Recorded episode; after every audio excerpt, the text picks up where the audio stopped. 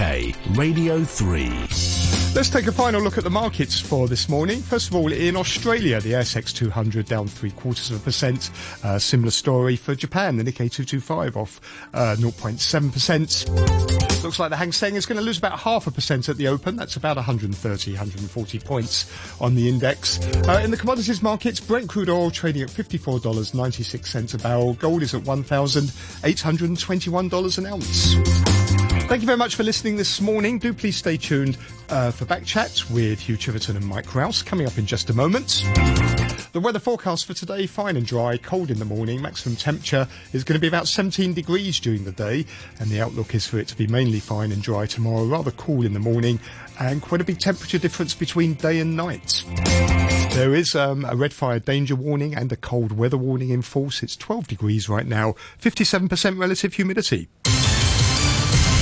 It's 8:31. Here's Samantha Butler with the half-hour news. The Russian opposition activist Alexei Navalny has been detained on his arrival back in Moscow. He made a brief statement to reporters saying he wasn't afraid before being led away at Sheremetyevo Airport. The prison authorities said he'd broken parole conditions. Mr. Navalny had just returned from Germany, where he was recovering from an attack with a nerve agent in Russia. Christo Grozev, an investigative journalist with the website Bellingcat, spoke to him before his departure. At this point, I don't think he himself knows whether it's a short-term detention or long-term detention, but I do think that, unlike me or anybody else, he's able to just remain calm and then be prepared for several months or maybe even years in detention. And this would not have changed, knowing this, what happened now, would not have changed his decision to fly back to Moscow. A commercial project by the British businessman Richard Branson has had its first success in putting small satellites into space from an aircraft. Virgin Orbit's first attempt in May last year was aborted. Here's the BBC's Jonathan Amos. The modified 747, named Cosmic Girl, flew out over the Pacific Ocean from its base in California's Mojave Desert. An hour later, and flying at 35,000 feet, the jet banked hard to the right, dropping, as it did so, the 21-metre-long rocket that had been nestled under its left wing. Within seconds, the rocket's engine had ignited, and it was climbing to space. The deployment of the satellites in orbit was confirmed soon after. It's 8 years since Sir Richard announced his intention to get into the satellite launch business. He's hoping to tap into what is a growing market for small, lower-cost spacecraft. Twitter has temporarily suspended the account of a US Republican congresswoman and ardent supporter of President Trump. Marjorie Taylor Greene from Georgia had repeatedly made false claims about election fraud in her state. Here's the BBC's Nomia Iqbal. Marjorie Taylor Greene is a newly elected Republican. She won her seat in the same November election she claims was rigged against those Republicans who didn't win, such as the president. Over the past few hours, she has been tweeting unsubstantiated claims that the defeat of 2 Georgia senators was the fault of state leaders for failing to tackle abuses in the electoral process. The defeat led to the Democrats gaining full control of Congress. Twitter has temporarily suspended some of the features Congresswoman Greene can use on her account, such as tweeting, retweeting and likes, because they said she violated rules. You're listening to the news on RTHK.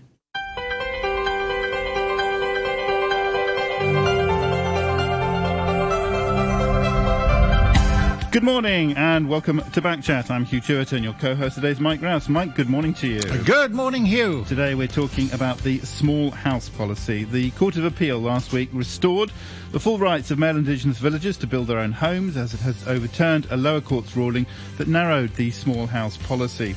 The chairman of the Heung Yee Kuk said the government should now resume processing applications from villagers to build houses through private treaties and land exchange agreements as soon as possible. So what impact will the ruling have on land and housing supply in Hong Kong?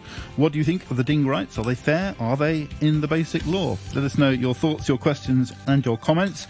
You can do that on our Facebook page. That's Backchat on RTHK Radio 3. You can email us, backchat@rthk.hk, with your thoughts Or better yet, you can call us, and our telephone number is 233-88266, 233-88266. We're joined now by Paul Zimmerman, CEO of Designing Hong Kong and Southern District Councillor, Malcolm Merry, who's author of Unruly New Territories, an adjunct professor in the Faculty of Law at the University of Hong Kong, and Ian Brownlee, who's a member of the Citizen Task Force on Land Utilisation and former senior town planner of the government, managing director of the planning consultancy Master Plan Limited, and Brian Wong from Liber Research also joining us later in the programme. Good morning to you all, gentlemen. Malcolm Merry, maybe if we could start with you. Thanks very much indeed for joining us. Let's get a kind of a legal view on this. What do you think is the significance? What is the importance of the ruling last week from the Court of Appeal? Well, as you said in the introduction, it restores full rights, which had previously been doubted by Mr. Justice Anderson Chow. I think the significance in practice will be limited because the so-called private treaty grant, which has been restored as constitutional, as I understand it, it makes up the minority, something like 20% at most, of the current grants of small houses. In other words, the greater proportion, vastly greater proportion of them, is the free building license, whereby an indigenous person who already owns land can build upon it with government permission. So the practical impact is actually limited. From the legal point of view, it's quite interesting. I'm no constitutional scholar, but it seems to me that the Court of Appeal has adopted a completely different approach from the judge below and has read into the Basic Law the intention to preserve the whole of the Small House Policy. And they have in the process interpreted the word traditional as not meaning traditional, but meaning that it's just a label for what previously had been done. In other words, a label for the whole of the Small House Policy. That is quite surprising to me, and I think it's appealable to the Court of Final Appeal. So I don't think we've heard the last of this saga. Just to explain that point, the Article 40 of the Basic Law, which is a cause of dispute, says the lawful traditional rights and interests of the indigenous inhabitants of the new territories shall be protected by the Hong Kong Special Administrative Region. So what you're saying is this ruling says that even the Small House Policy is a traditional right, even if it only dates back to 1972 or whatever it is. Yes, because they say it's actually the elements in the Small House Policy were not new, and they're traceable all the way back to pre-1898. It seems that that's right, certainly for the free building license. The doubts concern the private treaty grants, and that's what the court below ruled to be unconstitutional. But now, as I say, the Court of Appeal has restored that. I guess the implication would be, though, that all applications were kind of frozen, weren't they? Were being held up, and now they're going to be unleashed. Is that right?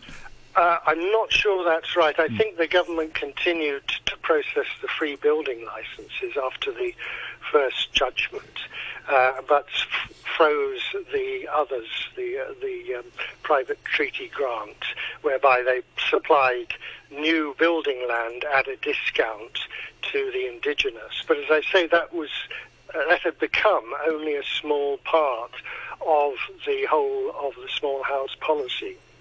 Yeah, sure, it was a small part. This is Paul Zimmerman. It was a small part, but I think the practical implications are that the government will now feel inclined to reserve that land, although the actual number may be low. They feel that they cannot do anything else other than letting the land lay as a reserve for the use for those grounds. So that's the risk, and that's 900 hectares by the calculation by Liber Research. But I believe that Brian Wong can explain more of that later. But what's the prospect the government will appeal? What are the chances? Well, appeal against itself. I mean, they're a party in this case and they won, so I'm not sure that they're going to appeal against themselves. But, you know, but someone else can appeal. Well, that's not clear, actually, Mike, because another thing the Court of Appeal said was that the two applicants, the two respondents, although they lived in the New Territories, they didn't have standing to challenge Article 40. Which to me is quite surprising. It's in effect saying that somebody who's discriminated against has no standing to challenge the Basic Law on the grounds of discrimination. But that and the delay, there was a long delay, of course, after the Small House Policy and the Basic Law before the legal challenge came up. Those were sort of threshold grounds for denying the whole case, and it may very well be that the Court of Final Appeal looks at those two elements and says, well, we're not going to hear this because of the delay and because of the lack of standing. So what do we need? We need a woman who can trace her origins back to pre-1898 through the female line or the male line? How does that work? Well, I don't know what they thought. Obviously, they wanted to block the whole thing.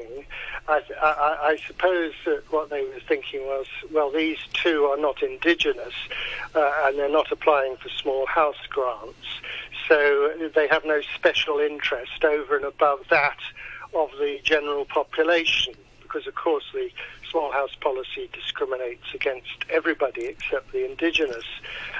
However, it seems to me they missed a point there, which is that at least one, if not both, of these applicants lived in the New Territories, so they are less than ordinary members of the general population living in town. Which is the point, isn't it? Yeah. That the New Territories, the indigenous are an absolute minority. I mean, this policy then gives them a right above and beyond anybody else living in the New Territories, which is the majority. And the circumstances have changed, and government will have to respond to those changed circumstances. And if they lazy, letting it, trying to have the court do it for them. But isn't it that government themselves can change the policy? This ruling does not stop government from changing their own policies. It certainly doesn't stop that, Paul. And it's interesting that the Court of Appeal relied very heavily on the background materials for the drafting of the Basic Law back in the late 1980s. And they saw that the consultative committee had a lot of objections made to Article 40. The then draft Article 40, and there's this welter of complaints about it. Nevertheless, they said in the end, we have to honour the joint declaration, which was quite curious because the joint declaration doesn't mention the small house policy as such. And they said, in the interests of community harmony, I think, something like that.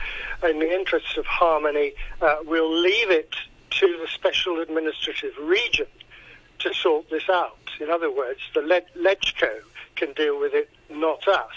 And therefore they allowed Article 40 to go ahead despite this widespread opposition, expecting the Hong Kong government to do something. But here we are 23 years later, 24 years later. Nothing done. And nothing's been done. That's a pretty weak read, isn't it? Waiting for the Hong Kong government to do something. Well, it's a cop-out, Mike. I mean, the colonial government had a similar sort of attitude, didn't it? Which was to have a quiet life and let somebody else deal with the problem. Yeah. Ian Brownlee, good morning to you. Good morning. Thanks for joining us. Does this mean now that the government will have to take more seriously the proposal from the Heung Yee Kuk to maybe do away with the three-storey houses and to have something, you know, to build high-rise, basically, and you'd get a flat within the high-rise or something like that? I don't know. It's an just interesting because, I mean, there isn't the land, is there? There is not the land for this. There is a finite quantity of land available. And when, as town planners, we look at the New Territories, areas where there has been a traditional village, They're zoned as village-type development, and they're there to protect and to enable the future development and the protection of the existing village. And I think, you know, the way I look at it, the small house policy is actually, and the village zoning is a reflection of issues that relate to a lot of communities around the world where indigenous land rights or indigenous rights have been subject to abuse over time and subject to some forms of protection. And often, if you look at the history of in places like Australia, New Zealand, Canada, wherever, any of the rights of the indigenous people have generally been overridden over time. We have a situation where since 1898 there has been some form of protection of village rights. And if you look at the areas where there is still some replica of a traditional village, you will see those components in terms of the village cheetongs, their halls where they have all their traditional community facilities. And there is a long lineage which can go back in some cases to 700 years or more. So there's a general principle, I think, that those rights and the ability to recognize and to enable the continued existence in some form of a traditional village recognition should be included within whatever the planning and the land development is. It then becomes a question of, okay, how do we do that? And that's where the situation is at the moment. We have a number of problems that have arisen, and the problems that relate to these village areas are different in perception from different people. And, you know, if you're a villager, you should, and a male villager, you should be saying, okay, I have a right to take over a portion of land or have my own family land to develop a house on. And that is the policy, and that is usually what the zoning plan would permit. The situation is, though, that if we look at the way the villages have been developed, it's an absolute total disgrace that we have these areas, which are basically rural slums, developing in areas which were areas of some standing in terms of the village, traditional village layout, the relationship of the hills to the sea, to, you know, feng shui, woodland, and all the rest of it. All of that has become subservient to the need to build housing. So, yes, we should have villages. And I think the indigenous villages that were in existence before 1898 have a particular standing. And then we need to look now at what's happening to those areas, right, and where they should fit into the modern Hong Kong. Ian, on that point about the layout of villages, there isn't a planned layout of any of them, is there? No, that's not necessarily true. Okay, tell us what it is. Because I know that I was involved in some of the areas in Yuen Long where we actually prepared layouts with proper roads, sites for village houses, car parking areas, a possibility of including sewerage and so on. And were they implemented? No, what happened is that it came down to an argument. A car park was the equivalent to a village house site. And that was the issue. Why should we have the villagers saying we should have a house site irrespective of whatever it looks like? And we have the juxtaposition of houses that are absolutely atrocious, and we have the situation where in particular parts there is no access for emergency vehicles. Right, that is a big issue. And so, if we're going to continue to have these village houses, village-type development areas, then there is a need to modernise the standards, not only of the planning, but the design of the buildings, the relationship of the buildings to each other, the road access, and the sewerage and the environmental issues that are generally created by these areas. How do you do that? How is that compatible with these rights which have been granted? It's the rights should be granted in conjunction with a proper layout. And there's no reason why the government can't do that if it says to the villagers, yes, you can continue to have your rights, but we're going to do them in a proper modern way. But Ian, wasn't it the planning department that had trouble with this, agreeing these village layouts by having to negotiate with all the villagers, and everybody had another piece of land that they owned that was closer to the road, and they wanted to have the road next to their house and sort of next to the neighbor's house, and it became an impossibility to negotiate, isn't it? Well, it's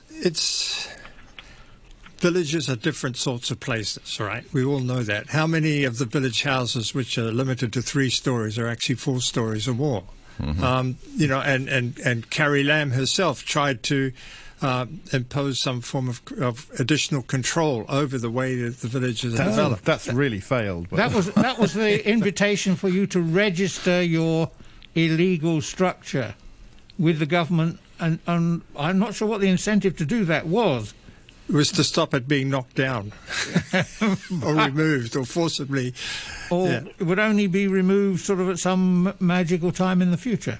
Yes. So... But most people didn't bother. They thought, yeah, we've seen this all before 100 times. But why should we bother to register, and maybe we'll be picked on? I think you've got to cut it down to two parts. There's the physical planning, the provision of sewerage. For instance, in some areas there have been objections to the sewers being imposed because the villagers don't want to pay for the connection. And if you have a sewer outside and the road nearby, then you have to connect into it instead of using septic tanks, which are never cleaned. And because of that, the sewers have never been built. So, you know, there is a need for some form of control or some community understanding, whereas at the moment I'd say that the villages are basically areas where the village attitudes dominate rather than the sense of good urban planning, being good urban neighbours in some cases. But you've looked at the new town development plans in the New Territories, and that they require land and land resumption. So what is this ruling? If we're going to reserve 900 hectares for future village development, is going to do to these kind of new town development plans? Well, I mean, it's a fact that, for instance, the one that's to me is a classic is Hung Shui Kiu, which is a new town to be developed between Tuen Mun and Tin Shui Wai. In that area, we have some of the oldest villages in the Ha Chuen area that have been around for 700 years or more, and they're very firmly recognised as having this history. And around those areas, which have been traditionally zoned for agriculture or open storage-related uses, there's been no significant permanent development. But now these villages are right in the middle of what's going to be a new town. Mm-hmm. And the government has, in their planning, have accepted that the existing village zones that were there before they started replanning should be retained.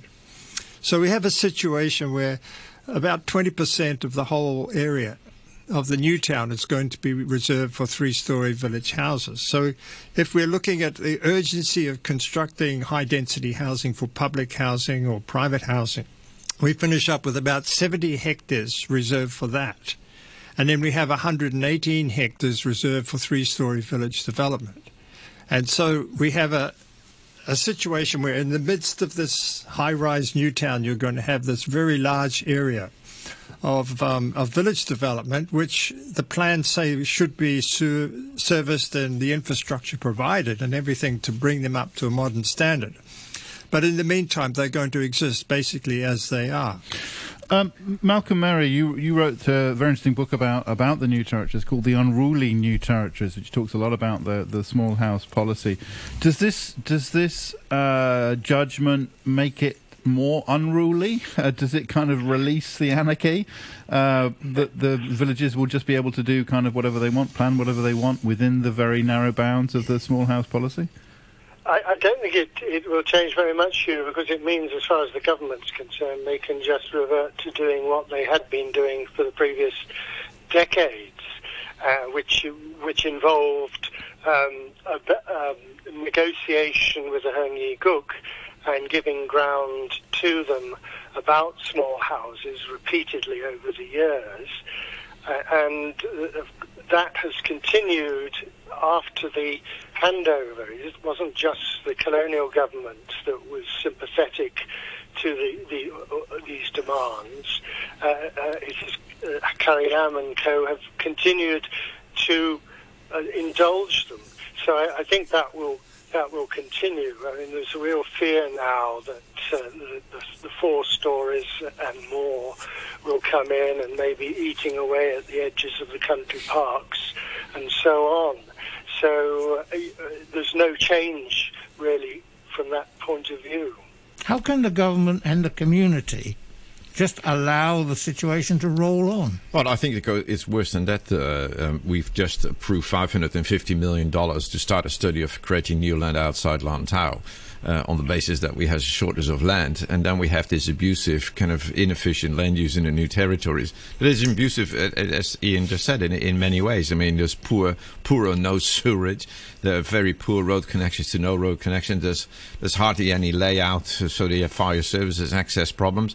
And now if you would just continue the policy it is, as Malcolm said, we're just going to have these ramshackle village areas continuing to grow. In the middle of the cities. In the middle of the cities. In the meantime, we're spending millions of dollars figuring out how to get land somewhere else. So as a society, this is a totally unacceptable situation. Government has let it to go to court. The rumours are that government was very happy it went to go to court. They were actually hoping that they were going to lose, but they had to take the position they took. But now they... Why would they want to lose? Because they also know they don't want to get in a fight with the Heung Yee Kuk. They don't want to get in a fight with Heung Yee Kuk. They know it's an abusive form of land use. And now they have a land use problem in Hong Kong. We don't have a shortage of land. We've got a land use problem.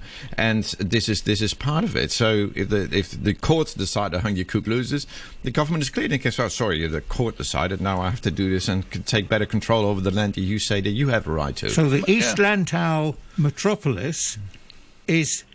the soft option compared to confronting the Heung Yee Kuk. Oh, totally. I mean, there's one engineering firm you hire to do the whole project, and you got all that new land instead of dealing with the Heung Yee Kuk and everybody else that uses some village land for all kind of strange uses. So 60 billion or whatever it is a snip. It's a bargain for. I mean, you've been part of the crowd running Hong Kong as a bureaucrat. I mean, I mean, how do you guys make decisions about things like that? You guys prefer not to work hard, I'm sure, as everybody else is. We work hard finding reasons not to do anything. Exactly. So here you go. I'm not counting Mike, but I've heard government people who are not fans of the Heung Yee Kuk. Let me put it like that. Of course, to say the least. Can you imagine the planning department people and the lands department people that have got to keep trying to keep some control over what happens in the new territories, ending up constant struggles? Call them up when there is a problem in your village. I mean, they have to come up with multiple vehicles to try to come and deal with it, and they are worried about how they're being responded to. So it's not a healthy situation. Malcolm Merry, what do you think? What does the administration want? What does the government want? Well, I think most of the administrators don't like the small house policy. It's an embarrassment to them. It's been the subject of criticism by, amongst others, the United Nations because it's sexually discriminatory. And yes, I think secretly many of them would have hoped that for a better outcome from the court case. The embarrassment is partly because the people who build these houses now are largely developers.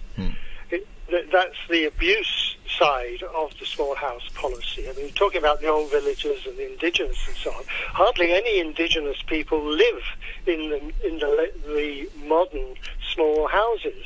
They're sold off they're built by developers, and in league with village people. I think so. Yeah.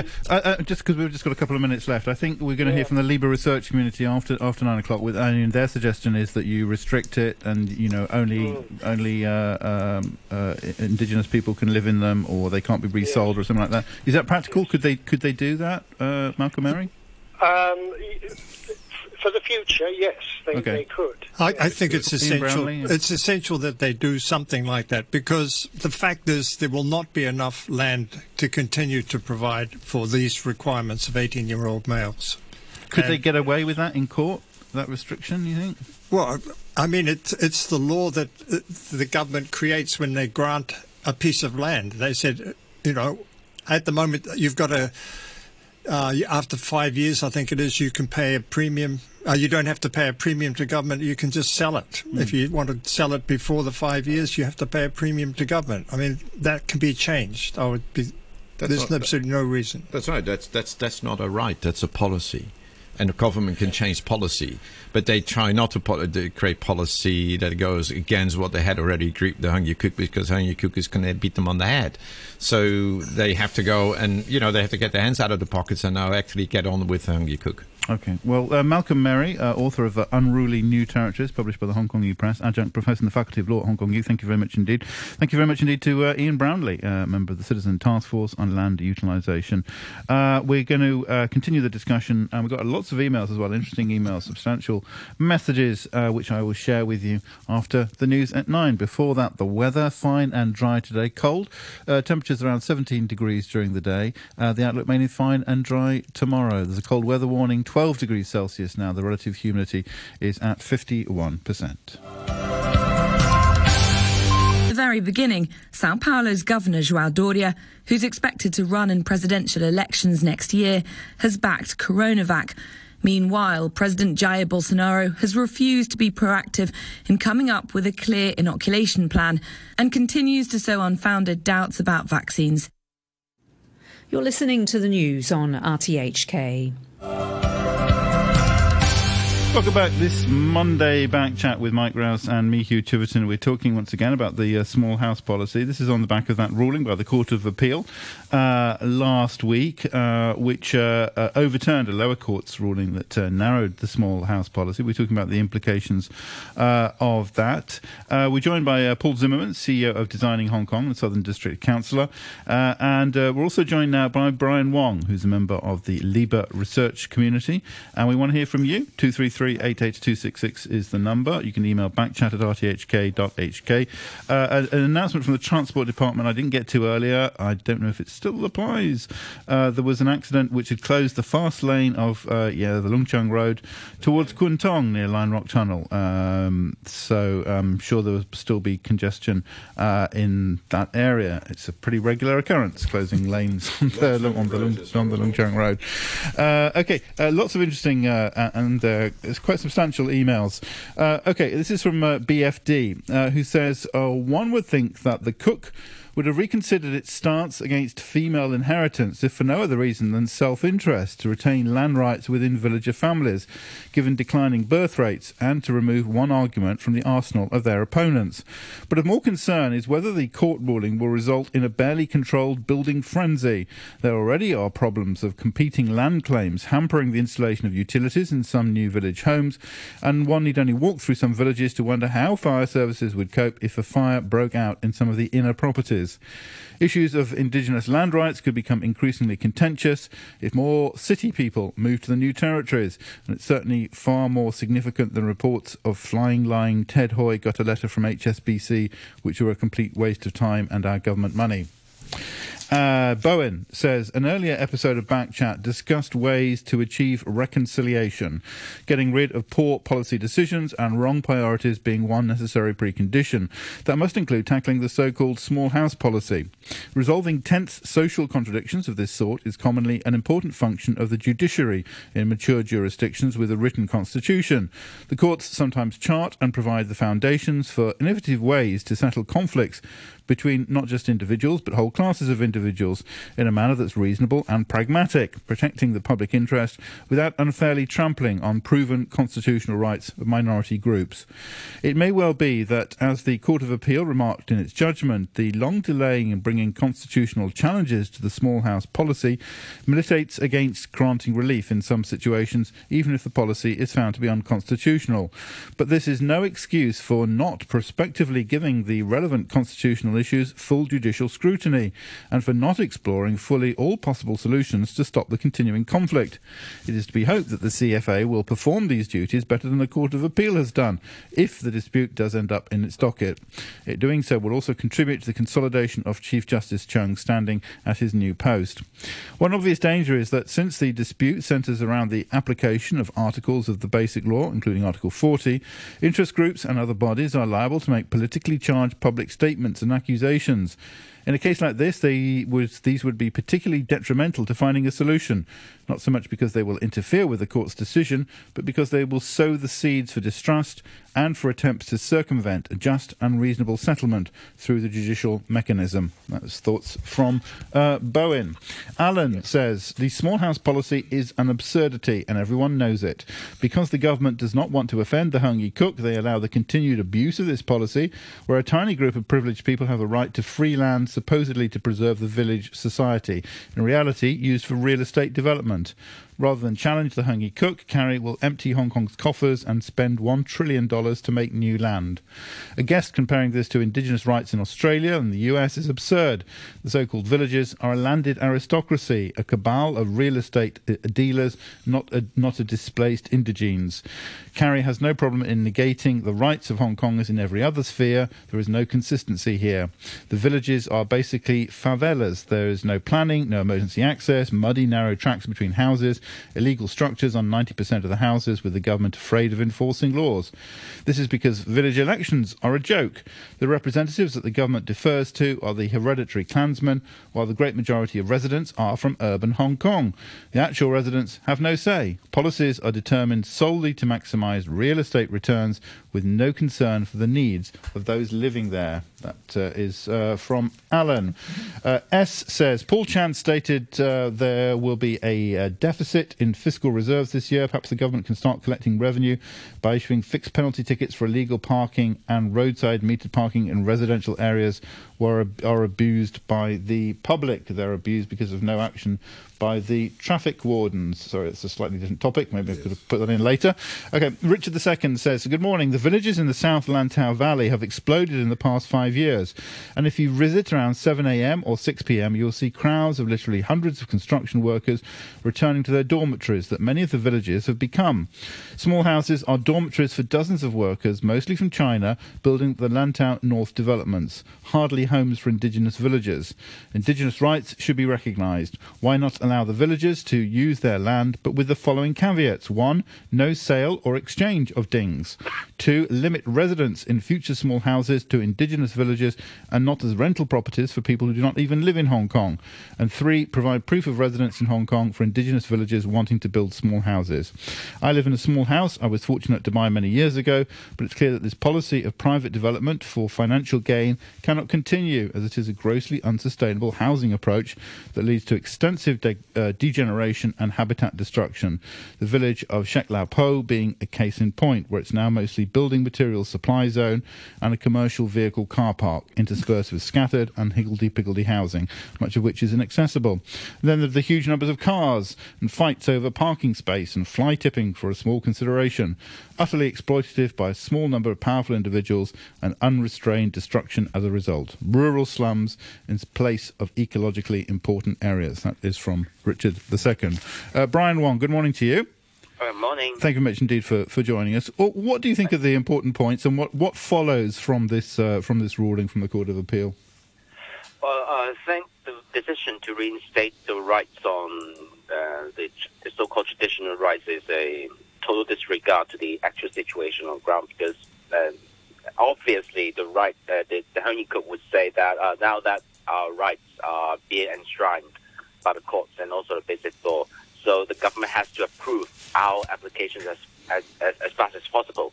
So the government would have a very huge pressure to approve the applications on hand, both on the private land and also from the government land. And previously, the government has already reserved around 900 hectares of government land that is zoned as the village zone, village type development zone that we call the B zone, which where the under town planning, those land are purposely reserved for building small houses. So the government would have to sell those land under the Small House Policy, because the court already said, okay, these are the traditional rights, so you have to approve the government land and sell these government land to the eligible villages. But the problem is that now that there is a very huge loophole on the Small House Policy itself, because there is no close scrutiny to the eligibility and also the real intention of those applicants, whether they are really willing to go back to the village to live. Because there is a large chunk of the applications that is later to be proved to be they're proved to be abuse cases, because they were built to sale. They're built for sale. So it didn't really fulfill the original purpose of the Small House Policy, and practically those lands are wasted, because this policy is reserved. that the sole purpose of having a small house policy is to serve the indigenous villages, not the non-eligible city people. If the government, if the court or the government disregard the actual situation on ground, it would invite even more applications. Maybe those applications from the villages, perhaps from overseas, to build a lot of the small houses for sale. So that is not a very good situation because it directly competes with other land uses in the new territories. So what do you propose, Brian? Sorry, yeah, Mike. Sorry. Yeah, no. I'm just wondering what Brian then proposes to do about this, given the ruling. I mean, are we going to challenge the rulings to get there, or do you see the government can change the policy to get there? The government isn't going to change the ruling, apparently. No. So if you know, who's going to then go back to court and challenge? Is Martin Lee and his team and going to help the two applicants to go and do a court of final appeal?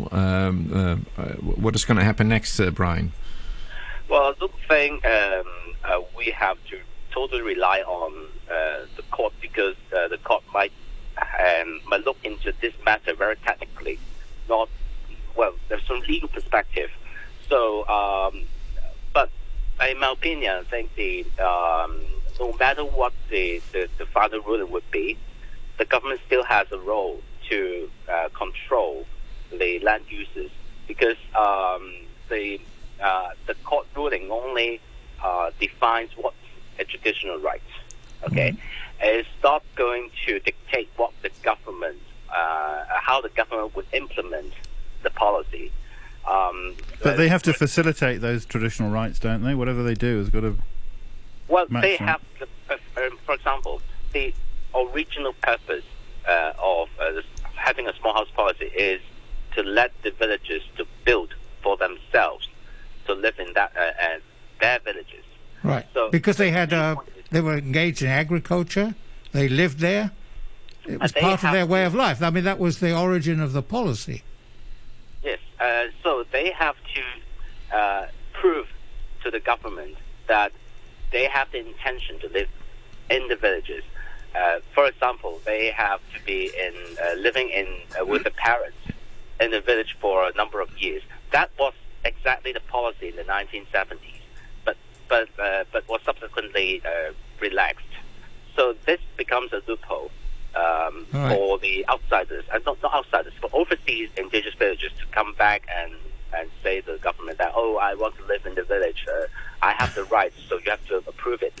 But in fact, they have already engaged in some sort of illegal arrangement. Right. But if we take a step back, because we're in danger of being swallowed up by the technical details here, if we take a step back and have a sort of helicopter view, this all comes from Ding rights, which applied in southern China 150 years ago.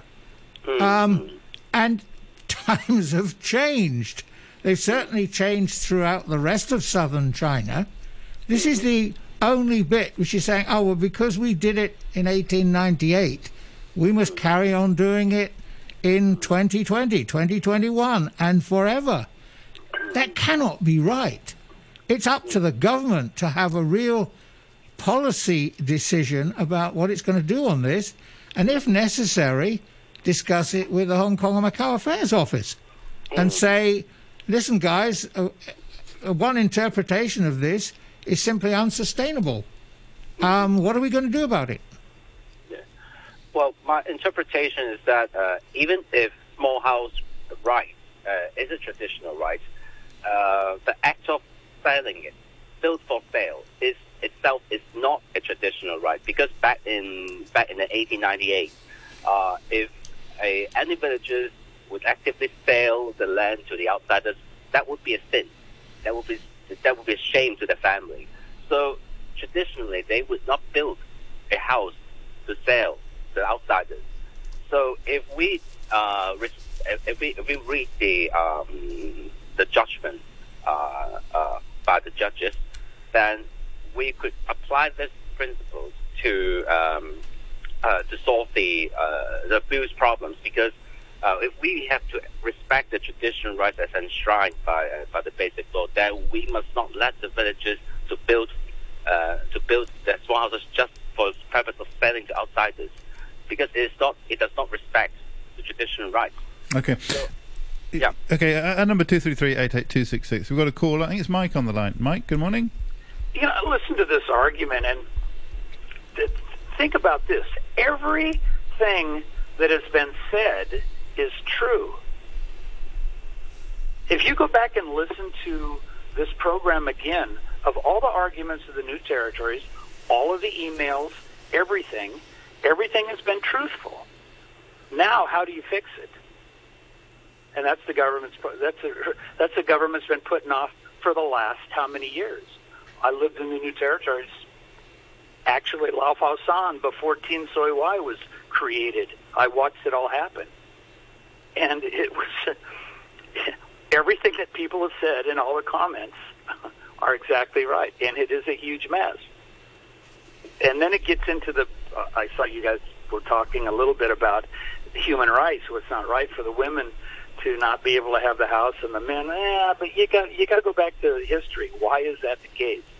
Isn't that the case if Mr. Chan marries Mr. Wong, marries a Miss Wong, and then Miss Wong gets to own the village house in the Chan's village? I mean, it's going to be another war. Actually, and I don't know if you remember 20 years ago when there was a change that took place in the new territories. I mean, there were truckloads of pig feces dumped in Hong Kong Island.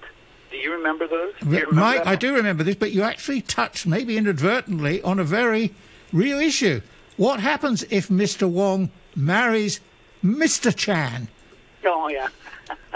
We're 21st century now. Well, maybe it might be a victory for you, but you know, but it is complicated. It is really complicated. And here's the problem: that judges that hear anything about land cases are completely ignorant of law.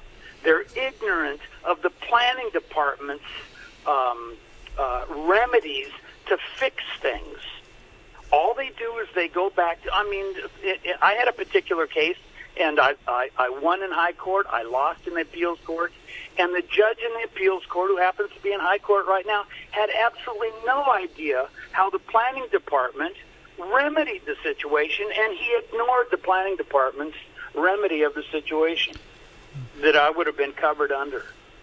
So you got judges that don't know what they're doing. Okay. All right, Mike, many thanks for your call. 233-88266. You can email backchat@rthk.hk. A lot more comments.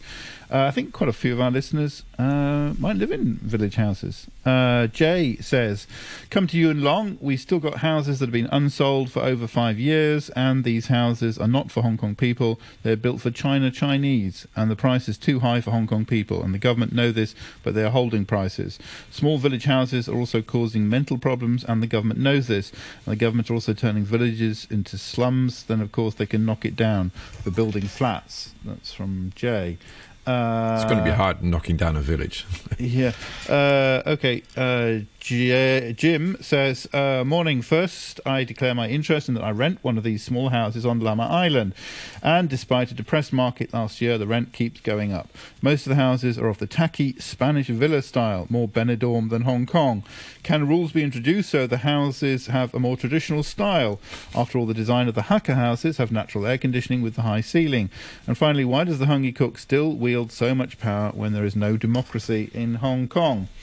Sorry, I think that's QED, isn't it? He's just answered his own question. Yeah. Okay, Guy says, undoubtedly, indigenous inhabitants of the new territories have a basic right to build houses on private land. The small house policy was a purely administrative measure introduced in 1972 to enhance this basic right and improve living conditions as a form of compensation for development of the new territories. There is no traditional right to build new territory-exempted houses under the small house policy on government land. The policy should have been discontinued in 19 1997, and the new territory should be administered in exactly the same way as the rest of the SAR. That is from Guy, but I think the ruling says otherwise. Phil B says, essentially the Small House Policy is gifting $20 million to every male Indigenous male. This is outrageous. The government is bullied by the Heung Yee Kuk. Just look at its headquarters. It's a fortress in Sha Tin.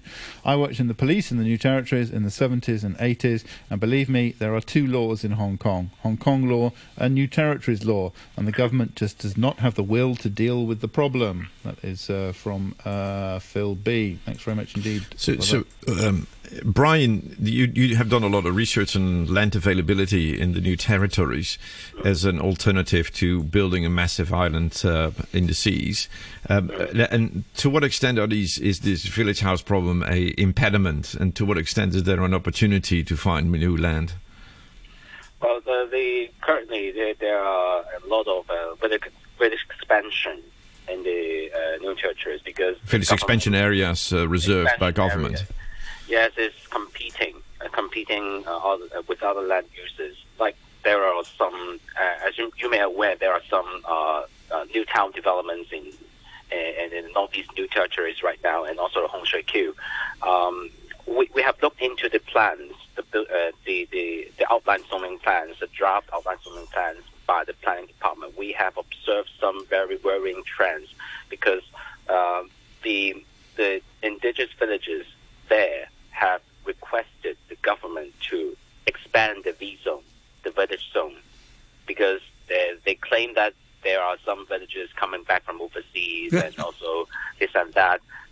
So they have to expand their village zones while sacrificing other higher density uses like the public housing, also other utilities. So we are already seeing a very clear trend that the small house policies is competing with other land uses. So if we continue to, if the government continue to concede to the demands by these villages, then we can't really see a way out to solving the land, so-called land shortage problem, because it's a problem of allocation, reasonable allocation. And how many hectares are we talking about? The government has reserved 900 hectares. And how many hectares are we building in Lantau? 1,000. At least 1,000. So it's almost equal to 1,000. It almost equals to the area. And how much is it going to cost us to build 1,000 hectares of land now? That's around 224 billion Hong Kong dollars. Thank you very much. Yeah. So you can say that. So you can say that we are reserving 626 billion dollars just for the to preserve the right. Of the right. So-called, yeah. So you can roughly say. But this is a very emotional subject, isn't it? I mean, we all talk about the 1st of July 2019 when LegCo was sacked, but the last time before that LegCo was attacked by people with weapons was when New Territories villages were objecting to some of the plans for these development areas. Okay. Several years before that. So it's a very emotional subject. People can get worked up about it. Mm-hmm. But the government has no choice. I mean, they've got to comply with the court. No, they can make a new policy. They could make a decision not to have village expansion areas. Yep. That's within the government's power. Yes, if you own a piece of land in the village, the recognised village area. Would they stand a chance on a judicial review? Yes, on that? Because you're talking about the rights that descend from pre-1898 recognised villages. Huge expansion areas do not descend from 1898. But Brian, you worked with some of the legal team. You've given them some support. What is their position currently on the expansion areas? Can we hold that back? Can the government hold it back? No, I don't think so. The previously those materials did not really filed into the courts because it's not really relevant to the subject matter, the judges said. So the judge was only interested in the definition of Article 40 of the Basic Law, which means that is what is a traditional right. So the policy itself, they're not really interested. They're just saying that the changes in the policy are just a evolution of a traditional right. So it's not itself a subject matter that could be argued. So can I just clarify, the 900 hectares you're talking about, are those the expansion areas? No. They are the government land that is being zoned for small house purposes in the entire New Territories. It's everywhere. It could be just next to the MTR station or in the very remote villages. It's everywhere. Yeah. So, yeah. I mean, that's, you know, so it's a bit misleading in many ways, isn't it, to compare that to, it's not free land, because it's all over the place as well. It's in tiny pockets spread all over the New Territories. Oh, okay, but I believe Liber Research has done research, or is doing currently in the process of doing research on that issue of the how land, the land availability in the New Territories. Yes, we are. We actually have looked into that 900 hectares of land, the village land, a few years ago, and we selected only around 30 hectares of sizable and not so remote land pockets around new towns. They are very accessible. We have been to a few of the locations, and we have also submitted this, included that into our research report, and saying that these sizable village area zones can be reused to build public housing, because they are already government land, and the government is free to dispose of these land to whatever purposes they see fit, because the government has already complained that they don't have enough land to build public housing. So here is the land. So you can use it to build build public housing. So they should not complain, because they already have those resources in hand. Okay. One more comment on Facebook from Horatio, who says, I hate to point out the obvious, but one, Heung Yee Kuk is akin to the mafia. Two, we have a government that's so backwards in its vision and values that it will never have the chutzpah to stand up against the Heung Yee Kuk. Look who's in charge and her history with Heung Yee Kuk. Enough said. That's from Horatio on Facebook. Thank you very much indeed for that. Thank you to everyone who emailed and called this morning. Brian Wong, thank you very much indeed, member of Liber Research Community. Paul Zimmerman, CEO of Designing Hong Kong and the Southern District Councillor. And Mike Rouse, thank you very much indeed. It takes me back, you know. I was dealing with this 40 years ago. And nothing you didn't solve it. Nothing's changed. You left it for everybody else to resolve. The weather, fine and dry. Cold this morning. Temperatures up to about 17 degrees. There's a red fire danger warning at the moment and a cold weather warning. It's going to be mainly fine and dry tomorrow. Rather cool in the morning, and it's going to be cloudy with rain in the middle and latter parts of this week. 13 degrees now. Humidity is 47%. Amid the epidemic, thanks to all for being self-disciplined to protect yourselves and others. Thanks for keeping up personal and environmental hygiene and contributing to fighting the virus. We must take further steps. Keep track of your whereabouts. If you are sick, don't go to work or school. See the doctor and get tested promptly. We will prevail over the epidemic. Visit coronavirus.gov.hk for details. Fight the virus. Stay vigilant. 9:31, the news with Samantha Butler. The government has been urged to expand its mandatory testing order for residents in parts of Yau Ma Tei and Jordan after more than 80 preliminary cases were found there. People living in the area are required to take a test if at least one coronavirus case has been found in their building. Infectious disease specialist Joseph Jung from the Medical Association says that's not enough, and all people living and working in the area should get tested. Two civil service unions have demanded the government give clearer explanations over the terms in a declaration of allegiance it's asking the servants to sign. Both the Hong Kong Chinese Civil Servants Association and the Federation of Civil Service Unions says members have expressed concerns such as what would happen to those who refuse to sign. And the Russian opposition activist Alexei Navalny has been detained on arrival back in Moscow. He'd spent 5 months recovering in Germany after he was poisoned with a nerve agent in Siberia. I'll have more news at 10 o'clock. It's time right now on Radio 3 to say good morning to Phil Whelan and his guests on The Morning Brew. Hello. Good morning. Good morning. Morning. Hi. Good morning. And good morning to you too. How are you doing? Excellent. Hello. Hello. Good morning. Good morning. Good morning. How are you? Good night. Fine, thank you. Thanks for inviting me to your show. How are you? Good morning. How are you? Good to see you. On your radio and live online, this is The Morning Brew. Good morning.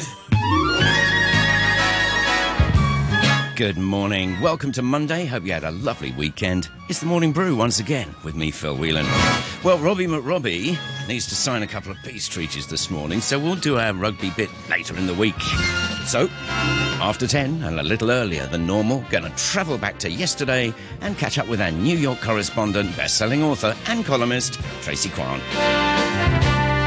Well, as you know, it's nearly the time of the year when flowers are high on the agenda, so I love talking to this guy. Going to welcome back at 11:40 multi-international award-winning floral designer, Dr. Solomon Leung.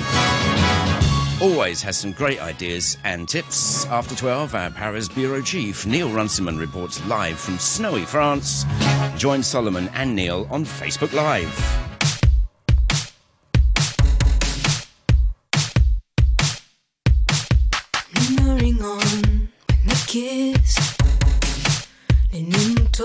Was the service, and lately the only people I can stare at the unravel ones with their hands laid bare, but their hands are numb and empty. The dull silence soothes me like whispers in my back, as if I couldn't hear. Thought I left goes behind, but they're just coming near. Doesn't matter, does it? If I know any exit. And if God does exist, if I barely forgot, and if God does exist, rich as a fabric.